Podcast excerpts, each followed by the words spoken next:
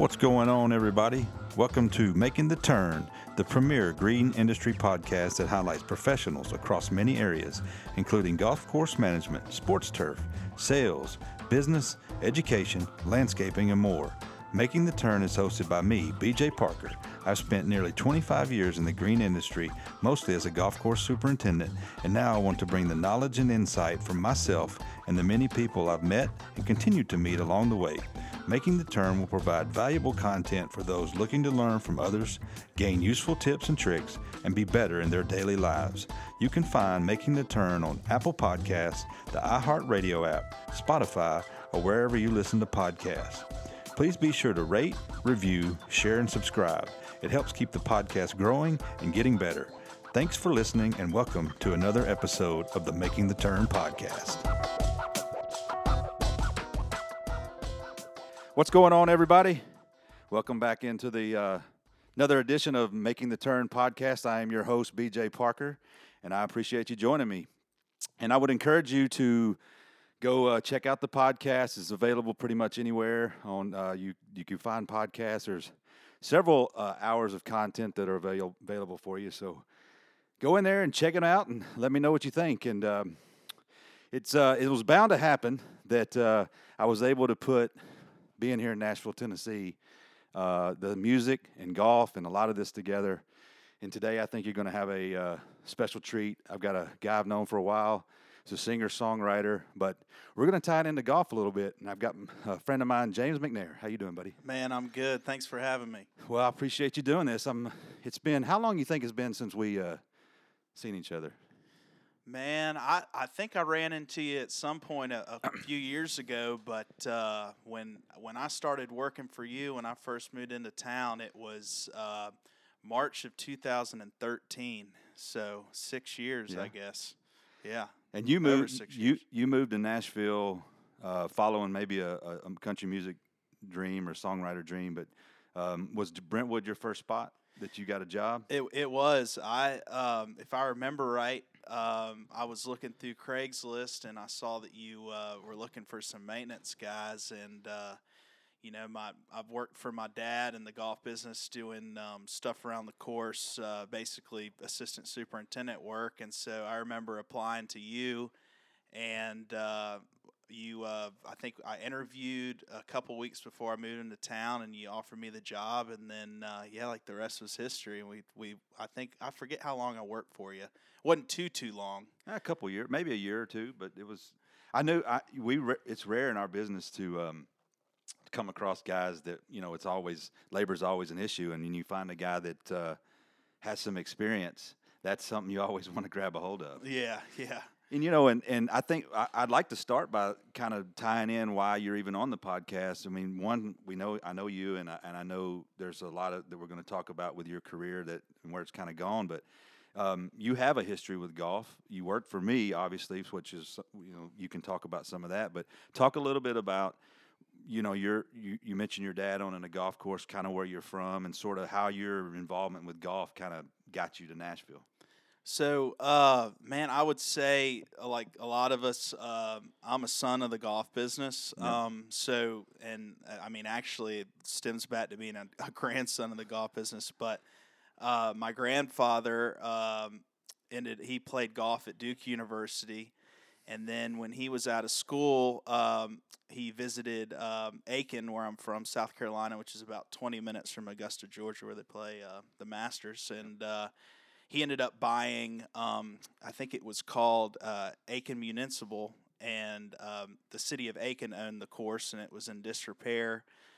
And my dad will kill me if I get this date wrong, but I think he bought it in 1959 uh, from the city um, with help from my great uncle who was a banker at the time, so it was a perfect storm. He was able to get a loan, and yep. so he bought the course from the city.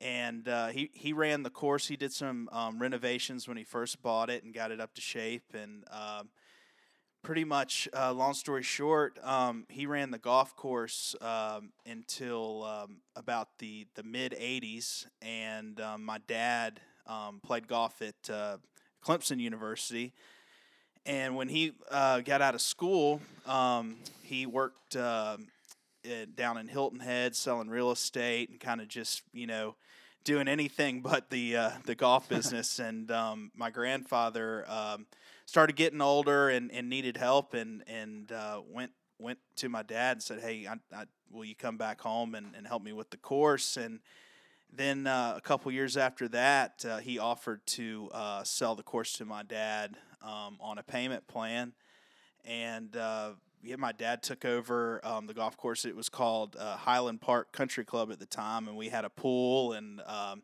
it was just your your public. Um, you know, I, I even forget what we what they charged in those days for green and cart fee, but I, I swear you could go out and play with the green and with green fees and cart for like less than twenty bucks for eighteen, and yeah. it was just get as many in as you can type deal. And so, um, yeah, my dad took it over in the '90s and just realized that there's no way um, to keep this playable, and it wouldn't be feasible unless uh, they did a, a, major overhaul, greens, irrigation, um, pretty much everything. So he just mirrored basically what my grandfather did in that day. Um, so this was '97 at the time, and my dad took a loan out um, which is a huge risk. A lot of people, members and stuff, you know, are asking, "Why are you doing this? Why are you doing this?" You know, um, it's this is Aiken. It's a small town. You know, you're you have a niche, and and my dad was like, "I just can't. I can't stand to look yeah. at this place anymore without it being in the shape I know it could be in." And he yeah. basically bulldozed everything down to the studs and. Uh,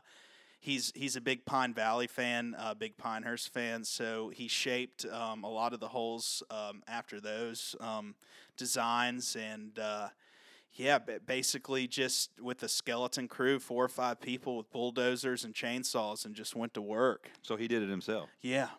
No, uh, didn't involve an architect or anything at all. No, he tried. He it was crazy. Um, he had a connection um, to get um, with uh, Ben Crenshaw to come in and um, help design, but it just it, it wasn't the right fit and it wasn't the right feel. And i think my dad at that point realized that hey you know if i'm going to do this thing i'm just going to um, you know learn what i've learned from my dad and go out and do it on my own.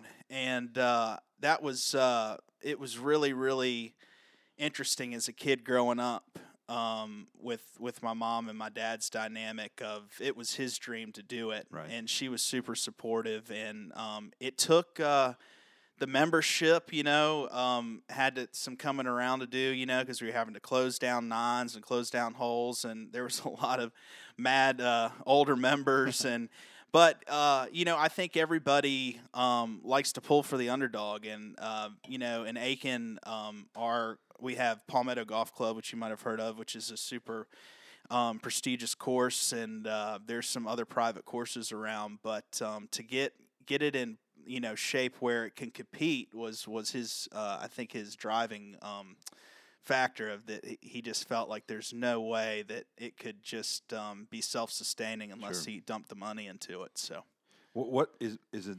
What's the name of it currently? It's uh, Aiken Golf Club. Aiken Golf Club. Yeah, the Aiken Golf Club. Yeah. Yeah.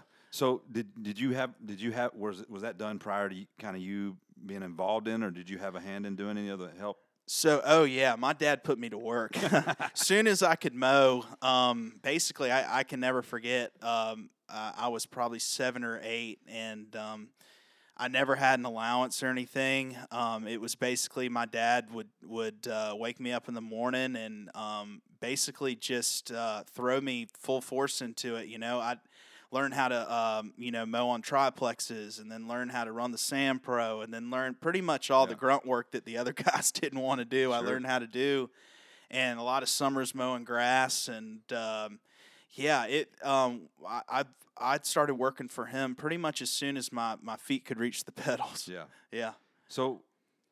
So, what made you n- not want to be a golf course owner or be in that it's sort of it, that's a great question. Um, I've always, uh, you know, loved the game of golf and um, loved that side of it. And to you know, to be perfectly, uh, you know, frank with you, it was uh, I, you know, went to University of Alabama for a couple years, and um, I was always playing music and write music. And then I transferred to University of South Carolina to get in-state tuition, but for that was three years in, and I still didn't know what major I wanted to do. Yeah. I was just I, I had no idea, um, and uh, it was always an open door uh, policy with my dad since it's in the family of uh, basically, you know, I'll I'll do anything to get you up to speed if you wanted to take over this course one day.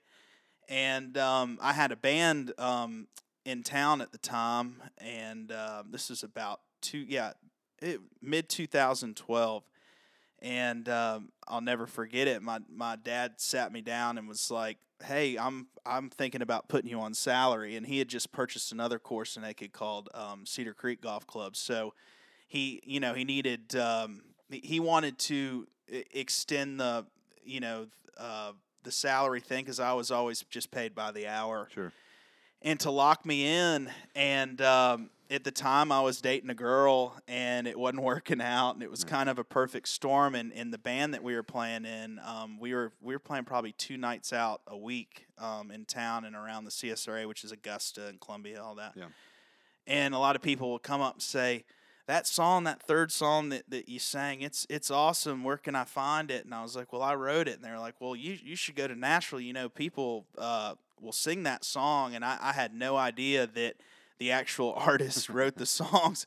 So that opened Pandora's box because I, I, went into uh, YouTube and uh, just got to looking up songwriters and like your Craig Wisemans and Brett James's. They, they had a bunch of YouTube stuff and I basically got hooked. And um, when I went back in to, to meet with my dad, I was I, I was like, Dad, I, I, I think I want to move to Nashville. Like um, like I appreciate the offer and and uh, but I always knew that uh, it you know it was an now or never thing. I was 25 at the yeah. time, and um, he uh, my parents were probably the most um, supportive out of everyone in the community to do it, which yeah. was which was amazing because you know there's a lot of people in this town that that move up here and don't have that support, yeah. and so he's you know he was my biggest fan, still is my biggest fan on the music side, and so I think that helped me uh, be able to pack up all my stuff with you know zero money to my name and and move up here and chase it. You know, just yeah. knowing I have that support and uh, knowing that that if if I went up here and I gave it the old college try and it, and it didn't work out, then uh, you know I could always come back and hopefully have a spot. We have a guy that works for my dad named Ed Piccolino, and he's um, super, super. Um, he he's been a blessing to my family, and so it was really, I think, for me, to, uh, he is the assistant superintendent now, and he basically um, oversees Aiken Golf Club when my dad's um, working at Cedar Creek, or, and he knows how to do everything around there. So it gave him an opportunity. Yep. While I chased this opportunity, the music thing, and I mean, God works in funny ways because we both got what we wanted in the end. Because I think, you know, we'd buck heads sometimes. You know, we we were very headstrong, and so to have uh, the ability to give him the job that he wanted, and I I could go up and do this was I think was uh, worked out best in the end. So, yeah. yeah. So how did what is your what is it like to be I don't get to talk about ownership of golf courses much, yeah. which is something you you for your family. I mean, you've got a wealth of knowledge about. How is that dynamic? How does that play out? How what do you see that being? Because golf is just not a. It's not a. I mean, it's a tough business to be in. I mean, you, yes, we're in a we're in you know since the economic downturn and we've seen a lot of golf courses not be built. A lot of golf right. courses have to close. Um, you know, just a difficult time with golf courses. How did they survive that? How how has owning a golf course been? Uh, what is that? What's been the success factor? What is something you've seen that sort of your dad and you guys have sort of latched onto? I think, and and um, he he's always told me this. I think being able to run lean, yeah. and he's never had a big crew, and his his overhead is pretty much you know it's razor thin so with the you know golf golf business, like you said, it's a roller coaster because yeah. you know uh, the '90s um, we had the the big booms um, with uh, the community golf courses with houses, and you know you buy a house and you get a free yeah. membership, and they were rocking. And you know, um, being a public golf course, and um, especially Aiken Golf Club is so centrally located in our hometown that it's easy to get to and it's short so you can walk it you can ride it and it, you're gonna you're gonna whether you walk or ride finish in three and a half hours right. and so that's always been um, a benefit uh, for I think our um, you know membership and our walk on play and the fact that I, I think being affordable he's always set the and and we've um, always had the back and forth with uh, um, our superintendent and uh, my dad and just should we wait, raise the prices or should we do this and he's he's might have raised it over the past like decade maybe a dollar or two Yeah. but I think he's got such a heart for golf and the game that he wants to make great golf affordable. Mhm. And whether it's, you know, cutting into, um, you know, the profit, which obviously everything inflates, you know, as the years go by, fuel costs more, equipment costs Sure. more, you know, people want more money for the jobs that they're doing. I'm sure that it's it's taken you know uh, a toll on on um, your razor your already razor thin profits if you're making any. Um, but I, I think he, he loves the game, and uh, I to answer your question, the key to him and to for a golf course ownership is knowing when to not get in deep and and keep a skeleton crew. Like for example, you know when the grass is dormant and there's not a lot of grass growing, and uh, you really need a setup guy and a guy to mow greens and and maybe a utility guy to go out there and blow some tee boxes Yeah. off. And we might have on a given on a given winter day or even early spring, we might have three people out there. Sure. And so, and he knows when to, to clock them out and clock them in. So there's not a lot of sitting around, and, and everybody pulls their weight really well. Um, and I'd say that's been the key for my dad just to stay afloat is keeping it lean. You know. Well, I, I, I definitely think now. I would assume that by th- by that your daily their daily fee. They're not. You know, you said they had members, but it's not a private club. Right. It's we consider it um, semi-private. Semi-private, Yeah. And so, yeah, we have a good membership, and now we're doing since we um, bought Cedar Creek a while back, we're doing a dual membership, and Cedar Creek has a um, amazing uh, um, practice facility, and um, they have a um, a shed, so if it's raining, you can go out there and get on camera and stuff. So he's um, done a dual membership where you can be a member at both and get unlimited range balls, Mhm. and um, we we've had some success with that, and uh, yeah, I think um, basically just just keeping it affordable. And I see, you know, we we've got George Bryan, um, who's um, a uh, professional golfer, and his brother Wesley plays on the tour, and George runs our social media.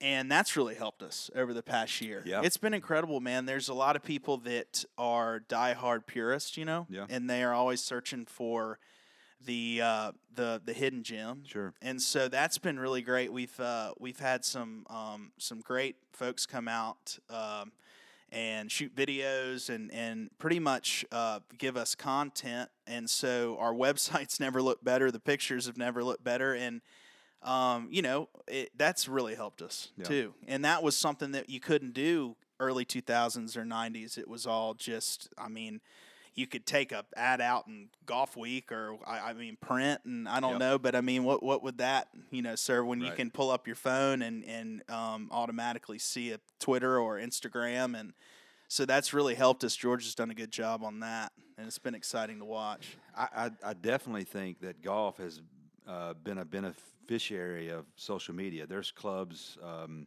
that are just doing it really big time, and, and if they've got their stuff together, they're drawing in people. They're they're creating a buzz, and, and people are coming to their club, and, and, and I think that's you're probably not doing enough. You know, it, it, Yeah. to be, be honest, because you know you want the idea is to stack the tee sheet, to have people coming in there, give them a quality product, and and um, you know have a golf course that people want to talk about and come back to. And word of mouth is always great, but with day and age of social media, and you can hit so many people so fast.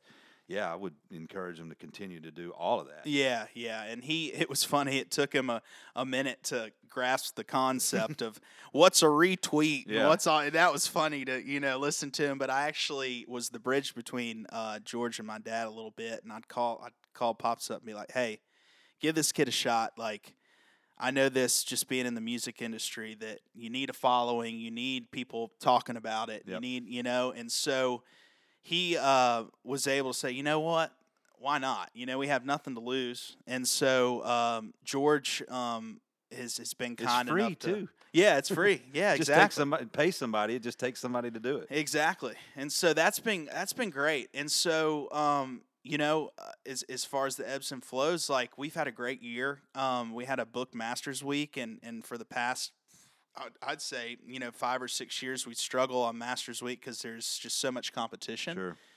And uh, yeah, it was really nice to see it booked up during Masters week, and um, and you know, Tiger helps being back. Yeah. It's crazy how golf. How you could see a spike in golf with Tiger. Yeah, he I mean, it's un- he does, man. It's unbelievable. Yeah, he's a. it's a.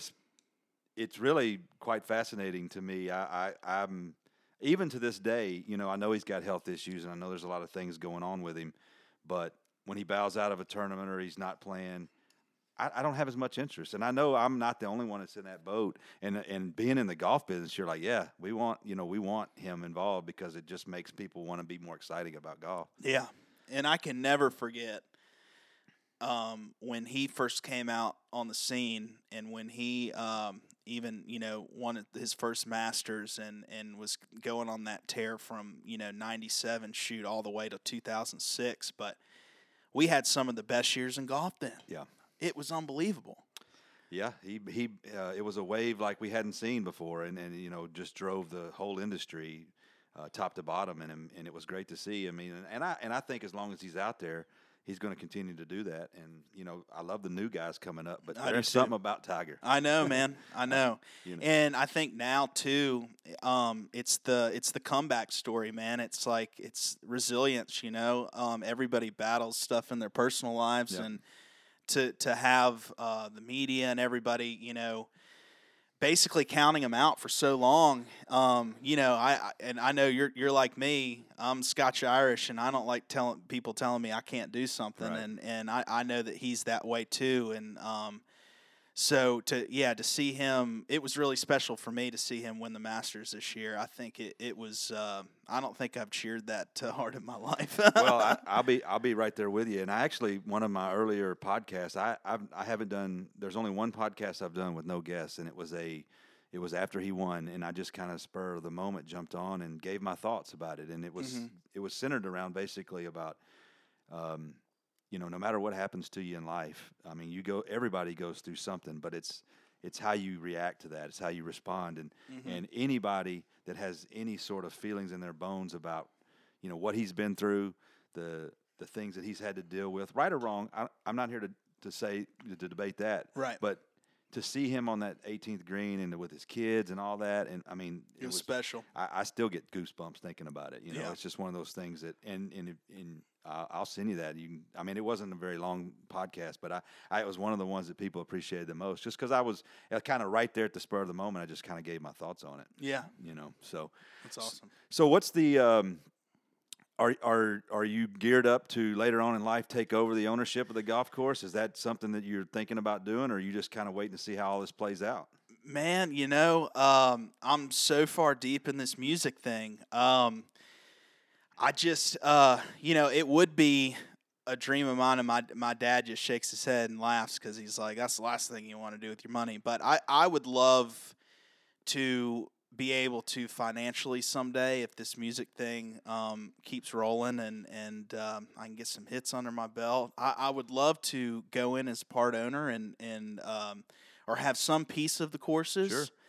And we've talked about um, integrating golf and music and having my songwriter buddies and having some concerts on the range Yep. and really uh, like doing it big time, man. Like uh, getting sponsors and bringing in good acts and, and have a weekend tournament and uh, do it for charity and, and figure out what that needs to be. And um, I have so many buddies in the industry that love golf and Yep. they have they haven't played my dad's course and I know they're just going to eat it up. You know, so that would be a fun thing to do. Wrap it all together, take a bus, and we'd write in the morning and um, during the week, and then when the tournament was there, we'd ha- you know go go play in the morning and then have the show at night. And I think it'd be really special for our region, um, Aiken and Augusta, and people to travel and, and see some great country music, Yeah. great songwriters, and play some golf. So Yeah. that would be my.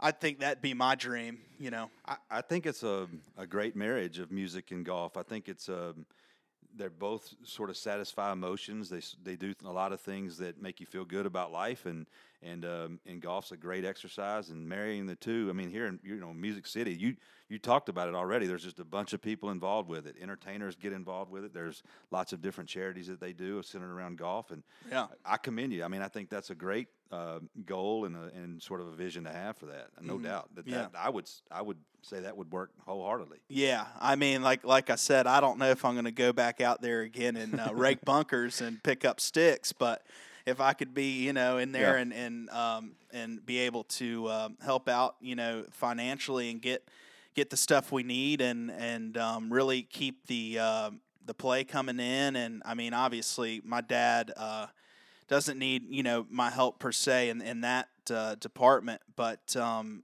I he's had such a great year as far as he's won some awards this year that were big. Um, and uh, golf weeks, he had some great golf week write ups, and and so he's, you know, he's a rock star in his own right. But I would love to be able to get the music world's eyes on what he's done in, in the course, and and really bring the and marry those two because Yeah. I think that there's a huge opportunity in there somewhere if we could figure it out. You know. Oh, absolutely. Yeah. I, I definitely think so. Do you, do you, do you, when you get back down there, do you just hop on a mower? Do you ever go just like, hey, I want to do something and just I'll tell you. get on a fairway mower and go do something? I do. I so um, it's funny you ask. So um, you know, over the past couple years, um, I love uh, going and going back home, and um, I'll shoot a text out to Ed, who's my dad's right hand man, and be like, "Hey, do you have a spot for the crew tomorrow?" He's like, "Of course. You know, we could always use some hands." And um, for me, it, it takes me it, it takes me um, back to where um, I began in the fact of uh, staying grounded Yep. and it gives me a lot of great song ideas. Um, you know, sitting sitting on a mower or, or walk mowing or, or raking and and um, watching the sun come up, and uh, it's uh, man, it, it, it's addicting. You know, and and um, it, as far as uh, getting the endorphins going and, and the blood pumping, and, and I come up with way more ideas doing that than Yeah. trying to you know sit on the couch flipping through magazines. You Yeah. know. Um, It's hard to describe, but I tell people all the time that there's nothing better than being on a golf course early in the mornings. Yeah. Just mowers running, nobody, you know, water may be running. That's Yeah. a that's a that's a place that I will never get. I mean, I'm that's one of the few things that I miss about being on a golf course every day is that. Yeah. Just like that, it's just incredible, and Yeah. you can see how that would be inspiring, and you just kind of let your mind go, you know. yeah, absolutely. Well, um, so let's transition a little bit and talk about your your sort of new career and what you're doing. Not new career, to, but but not to you. But I mean, you you're you're not in the golf business. You've kind of transitioned to songwriting. So how did that? How did the move here to Nashville go? Sort of where was your big break? What are some of the things you're doing now, and and what does the future sort of look like for you? So um, yeah, man. Um, when I worked for you, um, I was uh, I'd we'd get off like four o'clock ish, and um, man, I was burning the candle at both ends. And so um, after I'd I'd get off work, I'd either have a write or um, something planned, uh, like go to a writers round where they're sharing, you know, swapping songs at night. And uh, I just tried to meet as many people as I could and network that were in the industry. And Nashville is really, really good um, about uh, having open arms and not being closed off. And because everybody um, starts where you start. Yeah. Doesn't matter if you, you moved here 10 years ago or, or moved here today. You know, everybody came here with, uh, you know, a dream to, to, to do whatever they wanted to do, whether it be the artist thing or work in the industry as, you know, um, on the label side or, or whatever. And so I basically uh, just wore myself out when I worked for you, but I'd, st- I'd stay out and, and try to meet as many people and, um, stay out till you know one in the morning and then wake up and go work for you at five thirty or six. You know, and so I did that, and then um, I uh, I when I left uh, Brentwood. Um, I got a job at Hillwood Country Club, and it was an inside uh, job, and I was basically the concierge slash. I do some accounting stuff, some um, website stuff, photo editing, just kind of you know um, what they uh, couldn't handle in the um, in the accounting office or media. They'd give give to me, and um, it, that was a great job because I was able to um, have a couple mornings open, and I Yeah. think that's what really turned the page for my songwriting career. Is all your best and big time writers um, are writing in the morning. Yeah. You know, everyone's tired at night, and so I was able to start writing with some folks in town um, that had a lot more stuff going on um, than I did at the time, which was a blessing. And um, yeah, I so basically I just uh, wrote as many songs as I could and met as many people, and then I started having writes with publisher writers that had publishing deals, and then I'd get to know.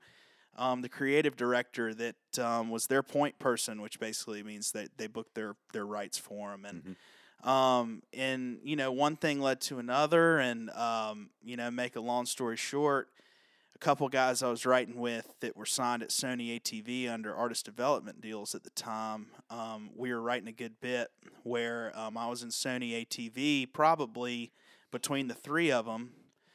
I was at Sony probably once a week almost, Yeah. and it got to the point where all the uh, creative directors and even the the guy that signed me now, they'd just be like, "So what's your deal, man? You're here a lot, and we're demoing a lot of your songs. Like, wh- who are you talking to, and and are you taking any meetings? And send me songs." And they were always really good to me, and so um, I ended up um, uh, getting in talks with a guy named Tom Luderin, who's uh, one of my point guys over at Sony right now.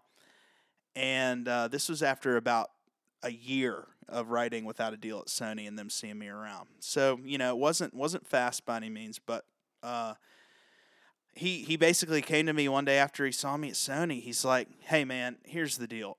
Um, we're super. Um, we, we've we got a full roster right now, but if you can find a company um, to team up with uh, us over here at Sony, um, I'll offer you a deal." So then I, you know, of course that just uh, you know rocked my world and and at the same time I'd had some other meetings that were going well and and um I can't have um I can't have any of this without uh, or I wouldn't have any of this without BMI which is um, does royalties and Sure. and uh, so I was meeting with a guy over at BMI at the time named Mark Mason and um, he uh, basically the he every three months I'd come play him a few songs and he'd pick out his favorite one and and uh, I did that for about a year and a half or so. But one day, um, I was actually writing with Luke Combs. It was probably like the second time I'd ever written with Luke when he moved into town, and and uh, it was hilarious. But I get this email, and it says, "Hey James, uh, it's Brian Kelley from Florida Georgia Line. Um, Mark Mason um, sent me your name. Uh, said that that um, you know you're looking for a publishing deal. Can you send me some songs?" And he had kind of a wacky email, you know. Yeah. So I look over at Luke. I was like, "Look at this email." And he's like, "Oh, bro, someone's messing with you, man. Someone's." He's like, "That's terrible. Who would do this to a guy?" And uh, so we laughed about it, but I was like, "But what if it is him?" He's like, "Well, you got to send him some songs." So um, I sent him like three songs, and then like like a day or two later, dude, love these. Send me some more. So I I sent him probably an album's worth of songs. Yeah. And then they were on tour, and this was like kind of the um, you know uh, breaking point of where uh, he was. It was like radio silence for about a month, and I was like, oh gosh, what's going on? Yeah. But I got a random email and says, "Hey, I want you to write with the first writer we signed, Jordan Schmidt, who's had an incredible run over the past couple years." And um, so I wrote with Jordan, and we got a great song. And I met Jordan's brother, um, Dane Schmidt, and Dane worked um, at Tree Vibez f- um, for BK, and that's that's what their company's called. And uh, I got to know Dane really well. And um, about three months after that, um, I had still been talking with Dane and sending him songs, and I said, "Well, hey man, um, Tom Luderin over at Sony said if if I could find a, another company to team up, um, he he'd do the deal."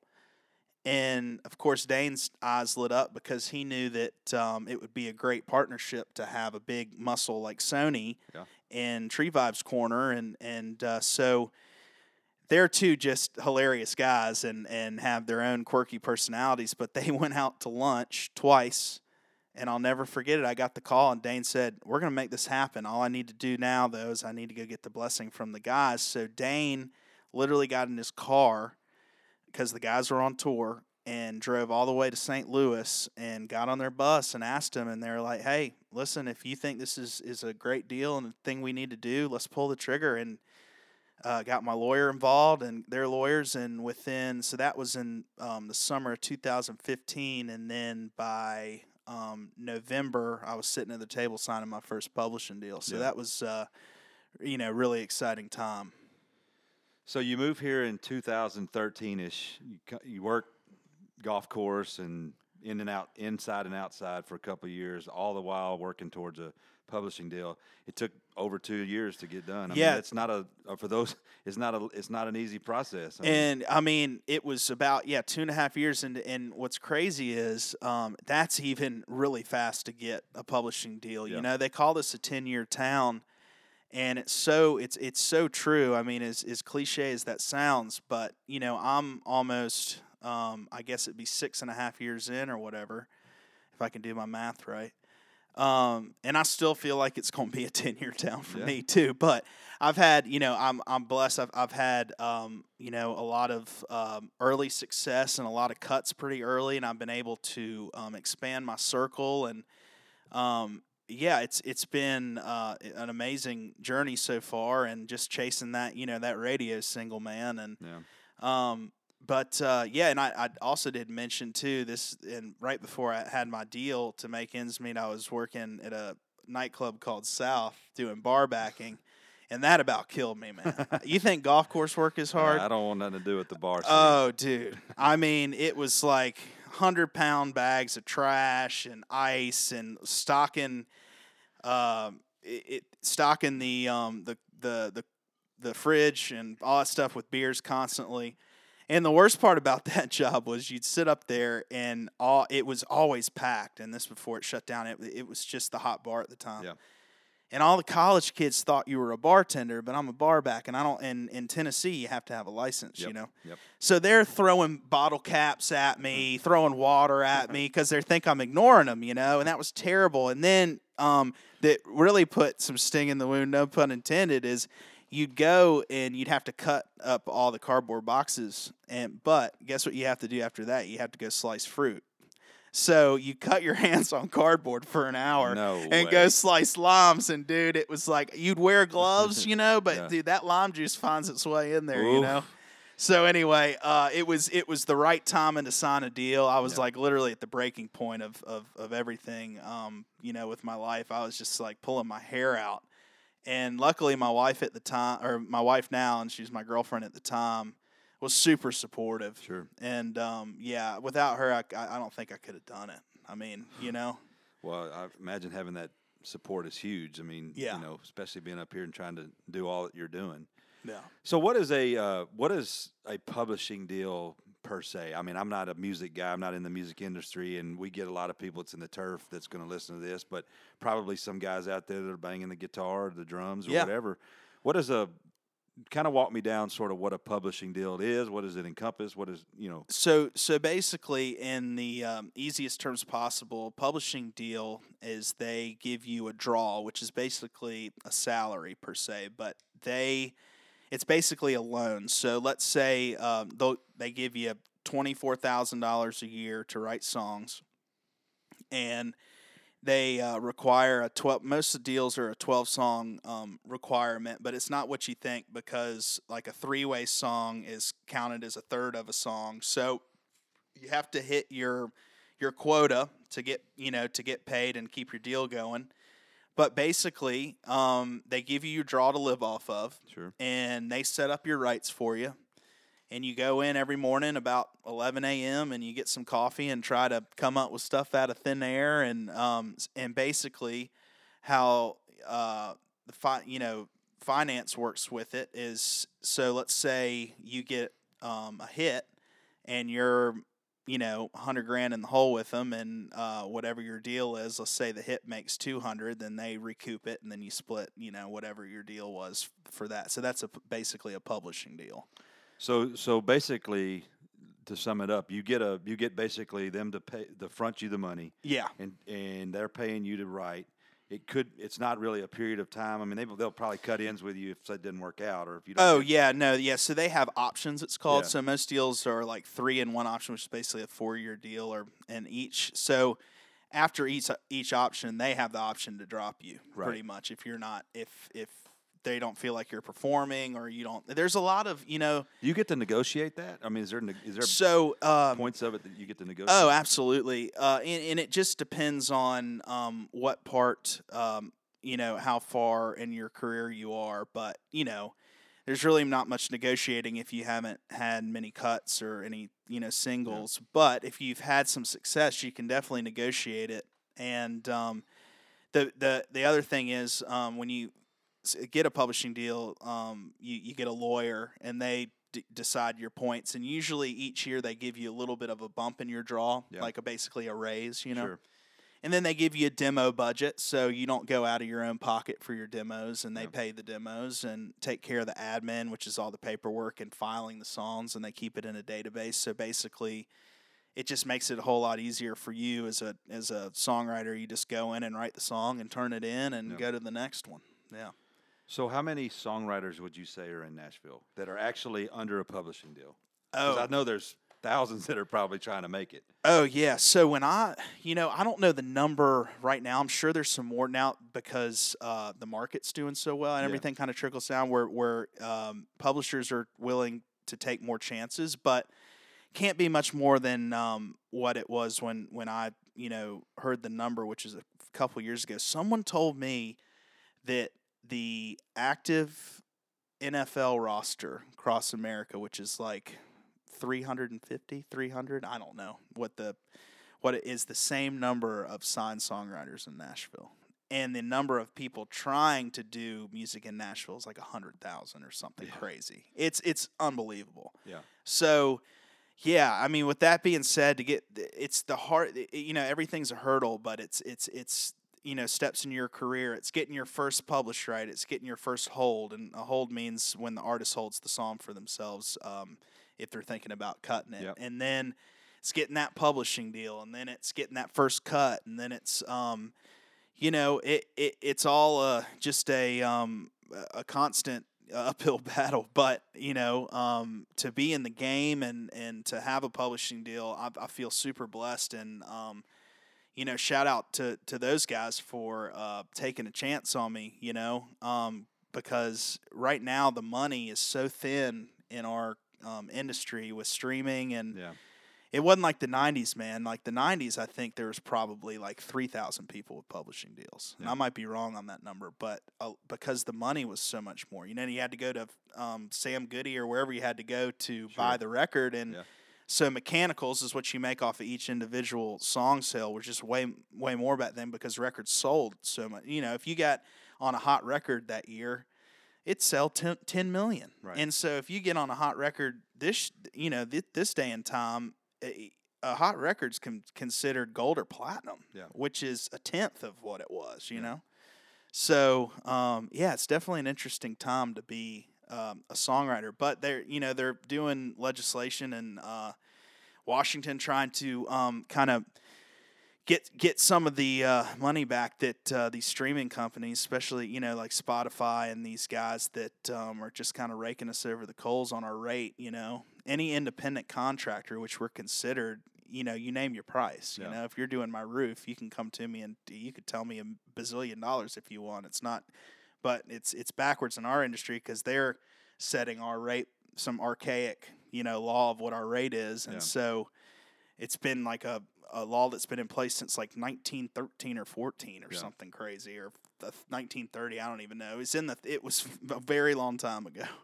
so yeah, Well, how how does it how does artists that write their own songs differ from say a songwriter who's basically trying to get an artist to, uh, you know, pr- produce their song or sing it? How does that? How So- is, what are some of the differences? we're you know I, I consider us all like um, artists, um, kind of in our No own, disrespect, then. Oh no, no, there's no, none taken. We're all, you know, we all have our, our own thing and what we do and what makes us who we are in Yeah. the writing room. But, um, you know, artist writers, uh, like uh, this is a good intro to put, but like Kip, your buddy Kip. yeah. Did you used- work at Brentwood when he was there? No, but that was inspiring when you told me you did. Yeah, Because uh, uh, I, I'm a, he's- that's a, that's a shame because I was going to bring that up, but um, and I'm glad you did because you know he's he's sort of turned out pretty he done pretty well for himself. exactly, And yeah. uh, yeah, he started at Brentwood as well, and um, and uh, wrote many of songs and passed them by me and a bunch of other guys there, and and uh, so I was curious if you worked with him there. No, I, I didn't. I think um, he, by the time I had moved to town, um, I think he had beer money that just went to radio. So he had just started taking off when Yeah. I moved to town, and I remember running into him at Losers. And Well, something about a truck was his first hit. oh yeah, So um, it probably would have been that probably would have been his second. Was that his Beer second? Money one? was yeah. the second so yeah, so I think think, something yeah. about a truck had already. Don't shoot me, Kip. No, it already no, it already gone. Um, had already gone. But I I think I saw him around the time that Beer Money was out uh, at Losers, and I was like, "Hey, man, I, I you know I'm working for for BJ at Brentwood." He's like, "Oh, tell him, tell him, hey, you know Yeah. that was that was a fun time, you know."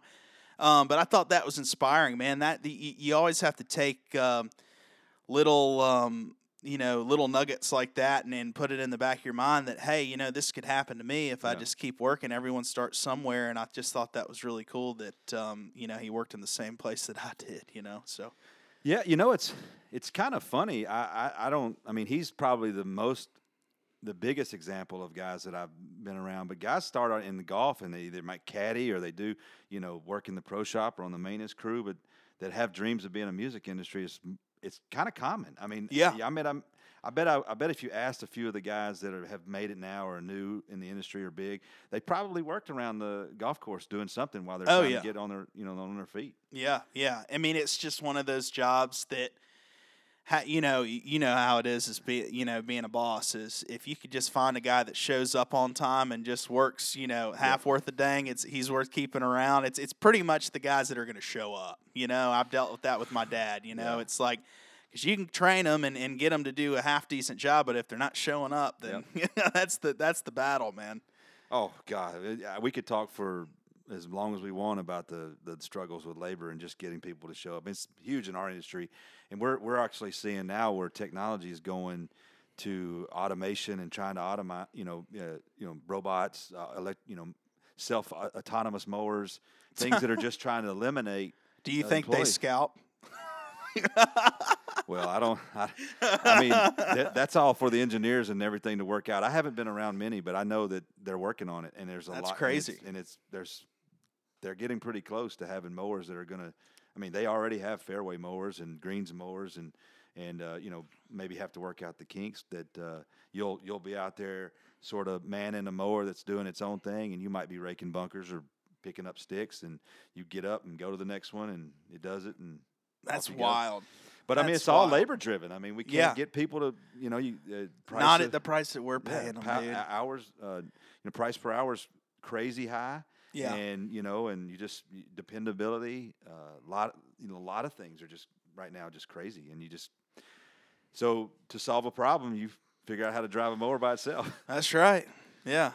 but you know, it, it it all comes full circle. I mean, the uh, the industry is uh, is pretty hot right now, and and golf is going good, and and um, you know with with what you're doing in music and and everything. I mean, you know, those you get to a little bit of your golf background and you get to marry doing that and get away from it and but I know the uh, the music thing for you has been your passion and I, I, I hear one of my favorite artists right now probably my favorite artist right now and outside of Kip because I love Kip is Luke Combs. Yeah, man. you do a lot with him I, I do. Um, I actually, uh, this will be a funny little thing, but I was out with him uh, two weeks ago, and um, I flew, he he flew me out to um, to Reno, and we did a show in Reno, and then uh, went on to uh, to Utah, and we were writing some songs for this for his uh, actually for his third record because his second one's already ready to go. It comes out November eighth. So, and those so he put song- out an EP or something Yeah, but that's just does- will those songs be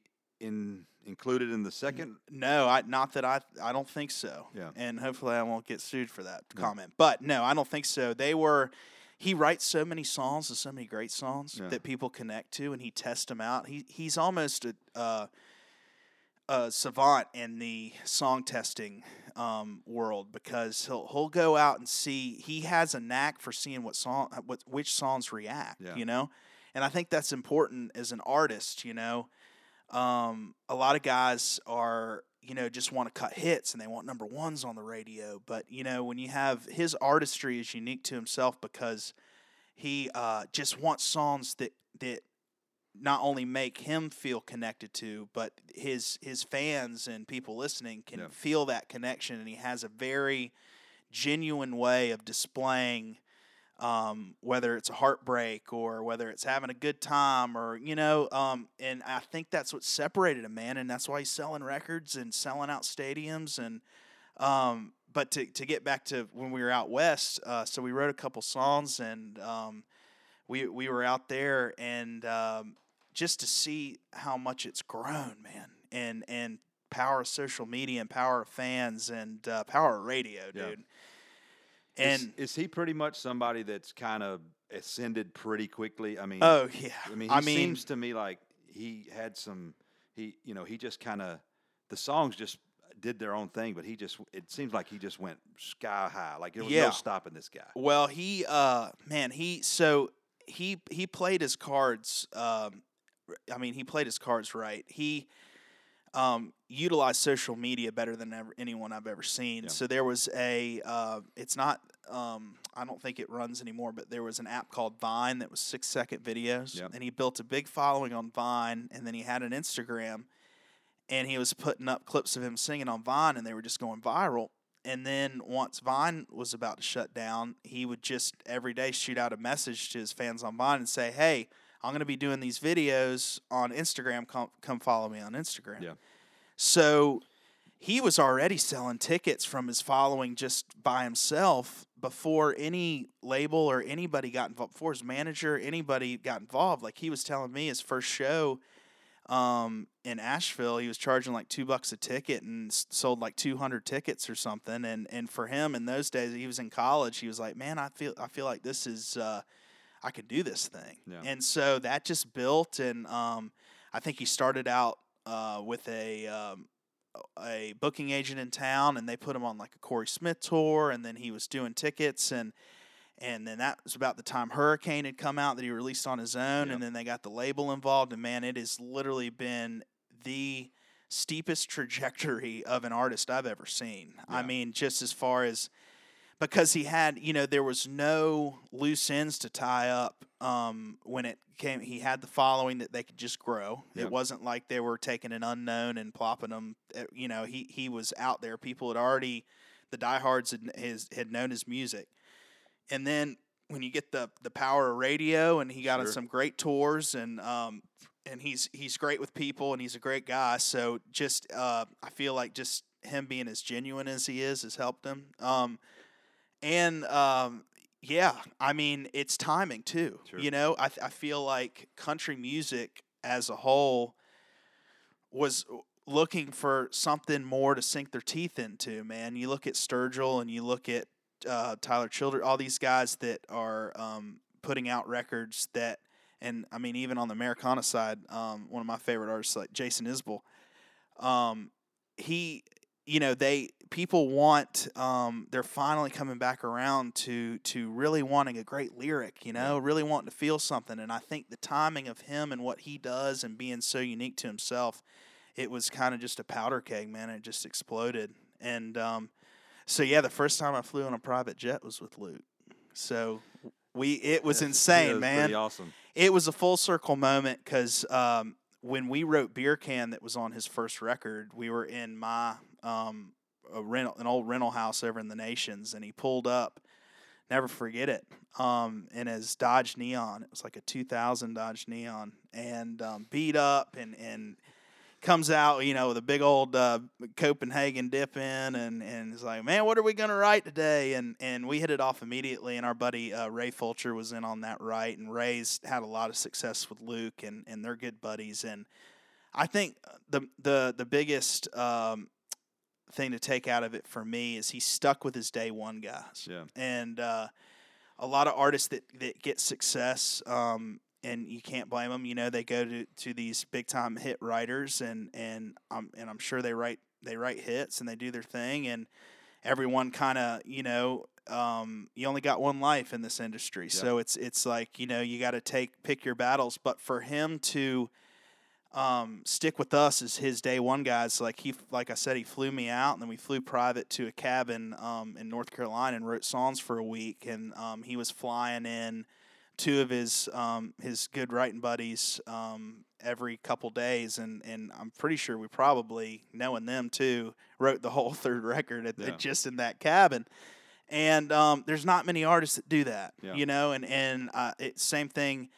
Um, and, and Luke admires um, Dean Dillon a lot, who wrote um, most of uh, George Strait's stuff, and they're good buddies. And and um, George was always, and still obviously to this day, is very loyal to. Um, in the you know, it goes both ways to to Dean.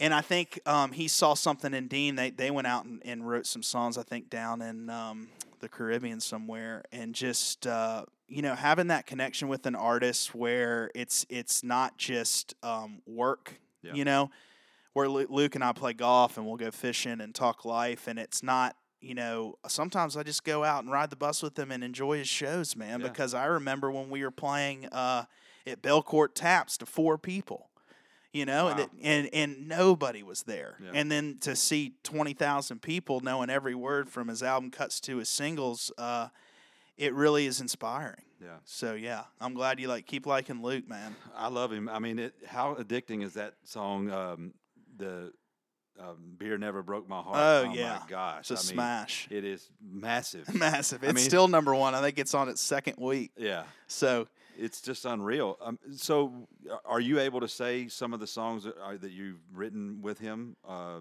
not, So- not any that are coming out that may. oh yeah, but, like, absolutely. ones you've yeah. wrote with him, or any songs for that matter that you've got out right now. Yeah, so um, right now on Luke, um, on his debut record, which by the way just broke Randy Travis's and um, record for the uh, number one album in country for, as a male. I think Shania Twain um, holds that spot, but if he can hold on for five more weeks, he'll have the number one album of all time. Wow! And There I have go. I have two Wow, on there, yeah. And so one I have on there is called "Out There" that we wrote on a retreat. Oh, that's on one a- of my favorites. yeah, on a retreat. Yeah, Yeah. we wrote that.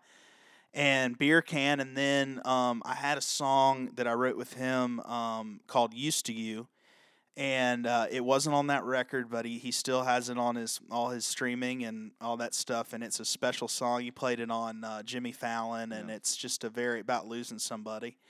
Um, so I have those three, and then on this latest EP put out, I wrote "Lovin' on You," and we were out on the road um, when he first started headlining um, clubs, and we were in Kansas City, and so we wrote that one, and um, we wrote it two years ago, and and a lot of these songs that are coming out on this uh, second record um, in November are like two and three years old. Yeah. You know, he likes to live with songs, and I love that about him. There's not a lot of um, artists I feel like that, that let songs breathe. You Yeah. know what I'm saying? Where it's like, is this song good or is it just because the track is good and, and everyone's telling me it's good at the moment, so I'm gonna go in and cut it and and uh, I respect him for that. Like like I said, he tests it out and he puts it on social media and uh, he plays it live and um, so um, yeah, hopefully keep my fingers crossed. I have a couple on this um, next record coming out, and then um, we we ended up writing two or three, almost uh, in a half a song.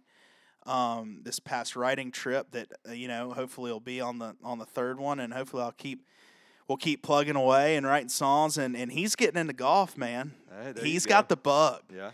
I love that. He gets so frustrated though Yeah. because and Is and he a good golfer?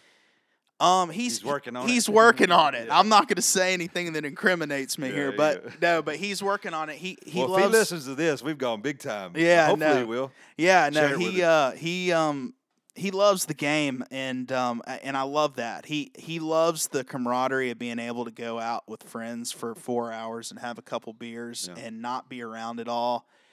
And uh, not have to, you know, um, feel like he um, someone wants something from him, basically, you know, and and I think that's uh, it's got to be hard for him, and he he he handles it really well. Um, but uh, he's noticed everywhere. I mean, you can't really miss him, you know. Um, so it's nice for him to go out and have an escape, and you know, go go play some golf and talk a little smack. You know, I mean, he loves it. So and I, and for me, you know, being the son of the game, I, I I'm super pumped that that he's enjoying golf. Yeah. you know. You get to golf with your? Uh, you said you your writing buddies and artists. Do you get to do that? Is that kind of your escape from everything? Is- Yeah, I, I do that a good bit. Yeah. Um, I actually played golf. Uh, he's a golf buddy of mine and a, a writing buddy of mine. But uh, Brad Tursi and I played Monday. This is a funny story, but um, he uh, plays guitar and writes songs um, for Old Dominion, um, and uh, he's he's had some hits. It's a super talented guy, and uh, so um, I played. This is my second time playing with him, and uh, we were about to tee off, and I go in the pro shop, and I look around the corner, and and uh, T-Hubb from FGL's in there getting a bucket of balls, and I was like, "What are you doing?" Because this, you know, we're playing Harpeth Hills, this public course. He's like, "Oh well, I live, you know, five minutes down the road, and." wanted to get out and hit hit some balls. So I think everybody's getting the bug, whether they, Yeah. you know, are being secretive about it or not, you know. Well, I mean, you never. I, I I was a part of the Vinny for so long out Yeah. at the Golf Club of Tennessee. Got to see a lot of artists. This was, this was years ago, so there's not. I mean, it's obviously continued on, but they got a lot of artists that are involved in that, and you see uh, artists on TV a lot of times.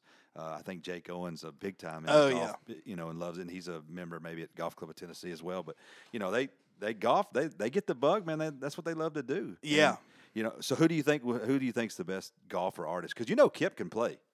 So he doesn't play anymore uh, that I know of, but that boy could move it. I've heard that. yeah, But I've heard and and he does talk a lot of smack, but I've heard Jake Owen's a good player. yeah, I think so. I don't know. I've never seen him play, but and I was hanging out with Cole uh, Swindell last weekend, and I was asking him, I was like, "You been playing?" He's like, "Yeah, yeah, he loves to play too." And I hear he's sneaky good. He's like one of those guys. Um, uh, my buddy uh, Rob, who's good friends with him, said that yeah, he can go out and you know most most of the time he's you know low 80s, but he can go sneak a 73 or four in there on you, and if if you're not careful, you know, and that's good playing on these courses, uh, especially when you're out on the road. Um, and, and you got to love this. Uh, why a lot of um, artists love playing is um, you get your radio reps to call up the, the course and say, hey, and you find the best course in the area, Yeah. super private. Say, you know, we're an artist, and they trade tickets for golf. And that's where the old bartering system, Oh, yeah, man. You got to it's love that. and well. It is, and so we get to play a lot of great courses out on the road, um, and uh, and most of them are extremely difficult. Yeah. So yeah, I mean, shooting low eighties, uh, you know, on- on a course that's playing sixty eight hundred in the wind, you know, that's that's saying something. So so how often are you on the road? Do you just I go out a good bit. I was actually just out um, last week uh, with Dylan Scott, Yeah. and uh, we wrote some songs and, and hung out. And I go out a lot with uh, the Cadillac Three because Jaren and I are good buddies. None of them play golf, so we get a lot more done. Write a lot of golf songs. gets in the way? Yeah, yeah, exactly. Um, so I go out with them, and then like I said, Luke and um, Parmalee. I love those guys. We go out some, and uh, I was going out with, with FGL for a while, and um, kind of whoever wants to get out there and write, you know. Yeah. Um, it's funny. It's it's um, a lot of these artists um, are starting to love the the road writing because they feel like they can get a lot of their work done on the weekend. Yeah. They write songs, they play the show, and then they can spend time with their family during the week and not want to write if they don't want to. You know, Yeah. so it's it's really productive. You- I mean, do you do you enjoy being out on the road? Is that something I different? do. mean, yeah. I do. Yeah. I think it helps me um, kind of to to get the feel of what's working for the artist and and um, and the songs that we need to be writing. And uh, I mean, it's fun out on the road, seeing new places. I've been all over the country, Yeah. all over the country. Just um, and blessed to be able to do that with Tree Vibez. They have a bus that we, we were out on, and um, you know, one minute you'd be in Seattle, and then you'd be in you know um, somewhere in in um, wine country, and then Yeah. you go down, and you know, so uh, yeah, I, I I enjoy it. I don't think my wife loves that uh, Right. as much. Does she go with you or No, no. Um, she's come to a couple shows when I've been out, um, like in Atlanta. Um, but uh, no, and she's been really good um, about letting me go out and do my thing. And um, you know, she knows that we're not just out there partying. You know, obviously work hard, play hard. We you know we, we go out and have sure a good she time. was super pumped about the uh, private jet. To, Oh yeah, yeah. That was uh, yeah. She she thought that was a trip, but um, yeah, man. Uh, I I do I do love the road. Um, and I feel like I get great songs out there. I Yep. feel like there's a different energy in every town and every city, and um, you know, uh, especially when the artist is is inspired and you're Yep. out there, it's it's it's like lightning in a bottle sometimes, man. It's good. Well, I got to know because I, I don't get a chance to ask this because I'm I, I'm a I love music, but what is the process of writing a song like? Like, take me through that sort of. How do you you don't have? I mean, maybe you come across an idea, but how does that process work to where you've got a finished song? So, um, you know, it's it's like like you say, there's a lot of different ways to make a par. Yeah. You know, um, but uh, for the most part, um, we've got a lot of great uh, producers, and we call them track guys in town, Yep. and they they make uh, certain beats and feels and and vibes we call them to go off of, and that's one way. But ninety five percent of it to me is finding a great idea, Yeah. because when you when you find that that idea and um, that everyone in the room is like, yes, let's do that.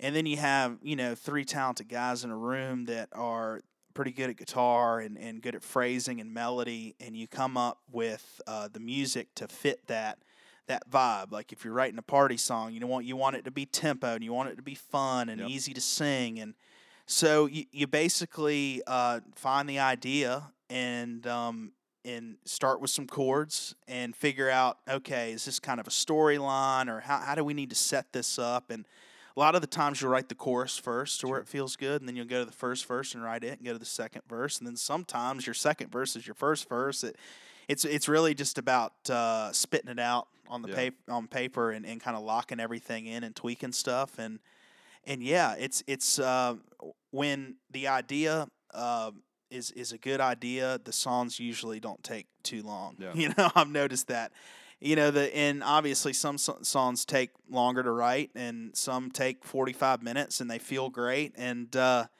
yeah, it's just any given day. Um, who who's gonna have the idea in the in the feel that we want to do, and um, yeah, and, and just basically kind of hammering it out. Yeah. Yeah, So like the song "Beer Can," I mean, yeah. you just you just say the word and you know, it's like so Luke had that idea Yeah. of the um, Luke loves like a clever, um, you know, play on clever hook play on yeah, words, yeah. and he had that idea, and we were all like, "All right, you know, um, let's do it in in a fun like storyline way, where it's just this crazy, wild, wacky weekend."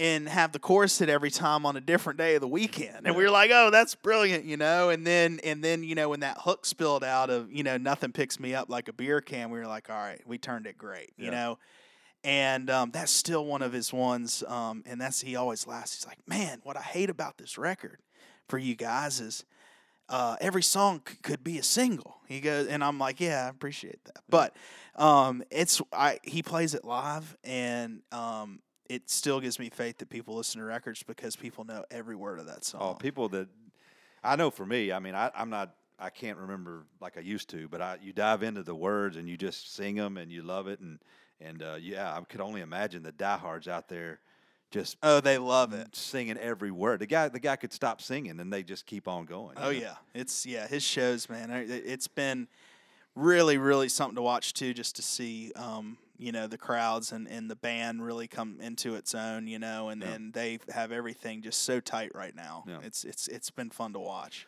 So you, so how does Luke play in with you? You just kind of write with all the guys. You sounds like you're kind of tied in with him, but you got. Do you still do the Tree Vibez and all that? Oh yeah, so I'm I'm all over the place, Yeah. man. Um, so I write uh, in town um, with a lot of different writers and artists, and um, you know, I go like I said, I go out on the road with whoever you know is feeling like they want to go out and write. Yep. And um, my my publisher is really good about keeping me booked and Yeah. with people that want to work and. Um, yeah, and it's basically just um, expanding my circle Yep. and and um, bringing what I can bring to the table and and and always trying to have fresh ideas and fresh uh, melodies and grooves and um, something that that the artist can really um, sink their teeth into and um, yeah. So I, I basically just try to to always stay creative, man Sure. and that's that's probably one of the hardest uh, things to do. Like you know, it, it- golf to me is so much parallel to writing songs, Yeah. man, because it's like you know these guys that are on tour, the last thing they want to do is go out and hit. 200 balls at the end of the day, but guess where they're what they're going to be doing? do Hitting 200 balls at Yeah, the end of the day, and it's it. the same thing with with me. It's like sometimes I don't want to sit down and try to think of ideas or, or put a guitar in my hand after I've had a long week of you know um, writes that may have gone well or may, might not have, and and um, it's you know what we're doing is a lot like the PGA Tour. Yeah. There's so many talented guys doing what we're doing in music, and all looking for that, all looking for a spot on a record that's 12 songs that comes out once a year. Right. And then when you narrow it down to getting a radio single, which is what we need to, you know, um, you, you know, make money, um, you're looking at maybe three off a record. So Yeah. think about that. So it's like you've got so many people competing for those spots, and um, it's like an any any given week type golf thing. You know, you might have like a month of great writes and get get a cut, get you know get a single, or it could go two years and you're not getting a cut. You know, it's just really Yeah. about eh, timing and, and about who you're writing with, and um, you know artists that uh, that are having some success. And I relate it so much to golf, man. It's really and I and I think that's why a lot of artists enjoy golf because it's so parallel, man. I- And you know, Yeah, I agree. Um, so, how does how does where do you make the money? Where where does the money come? Like, do you have to have a number one? Do you have to have the radio, artist? radio. Yeah. So radio is where you make your money. So um, when you get a song on the charts, uh, BMI records uh, how many times stations are playing it, Okay. and you receive royalties, international and in you know United States, everywhere about when when they play it. right. And so when you get a song on the radio, that's when you're making the money off of spins every time they play it. And so um, that's where your where your money is, your your bread and butter. So it doesn't really matter about downloads or streams or anything. It's all- Unfortunately, not Wow, unless you own the master, which is a whole different ballgame. But Yeah. like, let's say if I put out a project and I own the master, which is I own the rights to the music on Hmm. Spotify, um, a million plays would pay me anywhere from five to like seven grand per million. So if you get one that that that um, takes off and you and I have some buddies that have had some success um, you know hadn't had a record deal and, and they get a song that pops off and they get it on hot country and some playlist and you know you get up 10 million streams you know 20 million streams you're making some money Yeah. you know if you own the master but if you don't own the master you know it's it's um the, the label's making the money but uh yeah, radio is still king in the country world, man. Um, and I mean, in, in the music world in general, I mean, Yeah. pop too. You know, pop's getting three three times the that- audience. I mean, I don't want to get into a controversy about that, but I, but I, is that kind of why guys like Eric Church, Kip, and them kind of are on the fringes of being big time stars? I mean, because you see them kind of doing their own thing, where Yeah. they're not played as much. Well, um, it's a it's a very um, political game, Yeah. and when you look at their artistry, especially, I'm I'm a huge Church fan too. Um, and you look at Kip, and these guys are gonna want to do what they want to do, Yeah. and put out the songs that they want to put out, and you have to respect them for saying, "Hey." This is what I do. You can play ball or you don't. Instead Yeah. of the reverse of, are you going to play ball with this song? You know, and a lot of artists get stuck in that, like I said earlier, in that um, I, I call it almost a little bit faceless of of just putting trying to put hits out when it might not even be them or the Right. feel. And then sometimes you're already behind by the time you put this song out. It might be yesterday's news you know you don't know if it's gonna gonna work out. Um, but you know Eric um, just had a I think it went two weeks but some of it just went number one. Um, and uh, so it was good to see him get another no, another number one again. And I think radio is starting to come around, um, and especially uh, with with these more, um, I'd say, uh, artists that uh, really are artistic artists. I know that sounds weird, but the guys that are truly who they are and, and do what they do, and I th- I think they're coming around. Yeah. Um, but yeah, I know it's been a struggle for a lot of artists to uh, get radio to, to play ball. Yeah. You know, and you got to think of the amount of artists that that they're pushing songs. You know that. To, to radio, it's Well, a it's it's so money, competitive. It's- yeah, and it's- all money about money. drives. I mean, you, people that are, I mean, you see this in almost every industry, but people that are mega famous, they they they're typically good looking. They you know they they have some talent, and they build a persona around them, and then they blow them up, and Mhm. that's done a lot of different ways. But you see that in your, any type of music industry, but Right. you know, and and unfortunately, that's you know that's the, Yeah. way it goes. Sometimes. Yeah, and uh, but you know, um, the beauty of of an artist like like Kip and, and Eric and uh, they have such a great grassroots following. Yeah. they can go anywhere in the country, in the world. Yeah. You know what I'm saying?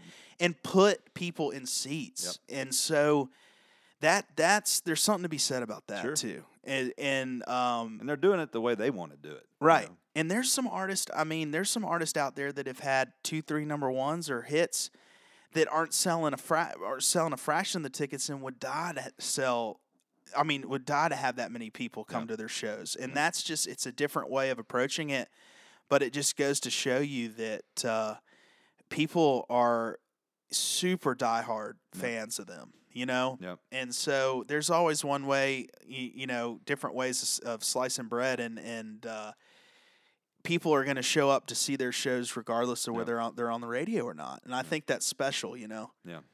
Well, I like I love your analogy of there's more than one way to make a par. I think that's uh, significant in a lot of things in life and, and in your industry, and, and I think that's for those guys for guys who kind of understand the analogy. It's you know you can be all over the place and still make the same as some guy who's got his all his stuff together right down Right. the middle, and you know he just kind of makes it look easy.